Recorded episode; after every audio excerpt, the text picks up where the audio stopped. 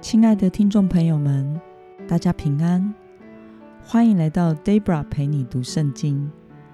今天是二零二一年八月十一号。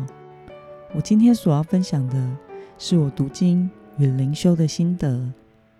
我所使用的灵修材料是每日活水。今天的主题是律法使我们认识罪。今天的经文在罗马书。第三章九到二十节，我所使用的圣经版本是和合本修订版。那我们就一起来读圣经喽。那又怎么样呢？我们比他们强吗？绝不是，因我们已经指证犹太人和希腊人都在罪恶之下，就如经上所记，没有一人。连一个也没有，没有明白的，没有寻求神的，人人偏离正路，一同走向败坏。没有行善的，连一个也没有。他们的喉咙是敞开的坟墓，他们的舌头玩弄诡诈，他们的嘴唇里有毒蛇的毒液，满口是咒骂苦毒。他们的脚为杀人流血奔跑，他们的路留下毁坏和灾难。和平的路，他们不认识。他们眼中不怕神。我们知道律法所说的话，都是对律法之下的人说的，好塞住个人的口，使普世的人都伏在神的审判之下。所以，凡血肉之躯。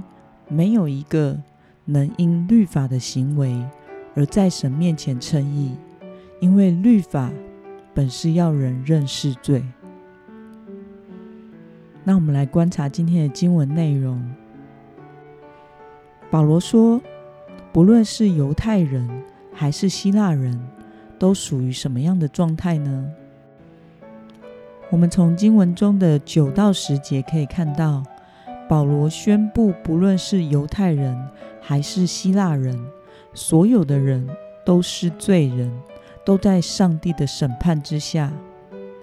那么，保罗说，律法的功用是什么呢？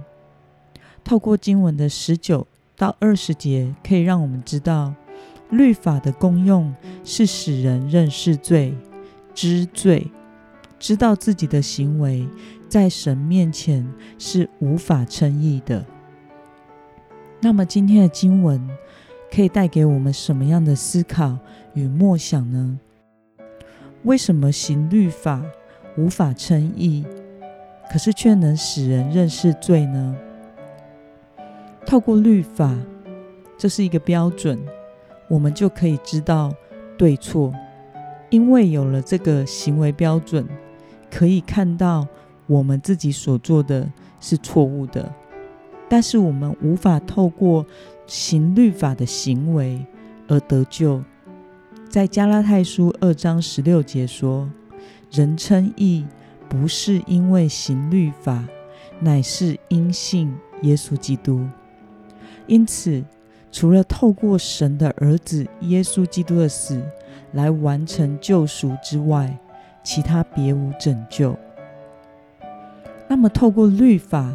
可以使我们知罪，靠着恩典可以使我们称义。对此，你有什么感想呢？律法使我们知道自己是个无可救药的罪人，我们自己是没有办法做到律法中的完全。这一点是很重要的，这使我们明白自己是需要被拯救的。神的儿子耶稣基督。代替我们的罪，死在十字架上，并且胜过阴间的权势，死里复活，完成了救恩，让我们可以靠着救恩而得救，使人没有什么可以自夸的，因为相信耶稣基督得着救恩，是我们称义唯一的方法，没有任何行为能够使我们在神面前称义哦。那么今天的经文可以带给我们什么样的决心与应用呢？你现在还有想要借着律法的行为来称义吗？为了能感谢耶稣基督使我们这样的罪人得称为义的恩典，你需要下定什么样的决心吗？我想律法的行为。主要是指犹太人想要努力靠守律法的宗教行为来称义，并且得着救恩。但是对于基督徒的我们而言，我们知道守律法的行为并不能使我们称义，可是想要借着好行为与服侍神，却有可能在我们的下意识中成为我们争取。在上帝面前称义的隐藏的动机，在这个世界上，任何的事物都不能使我们与神的爱隔绝。因此，即使我们的行为还不完全，或者是我们没有接很多的服饰，上帝都是一样爱我们的。那么，相对的好行为与服饰。也无法使我们在神面前诚意哦。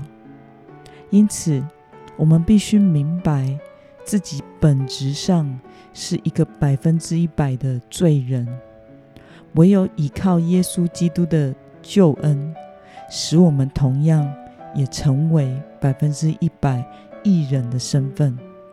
好行为与服侍神是在这个基础下跟随主。生命得以成长所带来的结果，让我们一同来祷告。亲爱的天父上帝，感谢你透过今天的经文，使我们明白这世上没有一个艺人，连一个也没有。除了信靠耶稣基督的救恩，我们别无拯救。我们在你的面前，不在于我们做了多少的好事情。也不在于我们服侍了多少，而是在于我们是否完全的信靠你。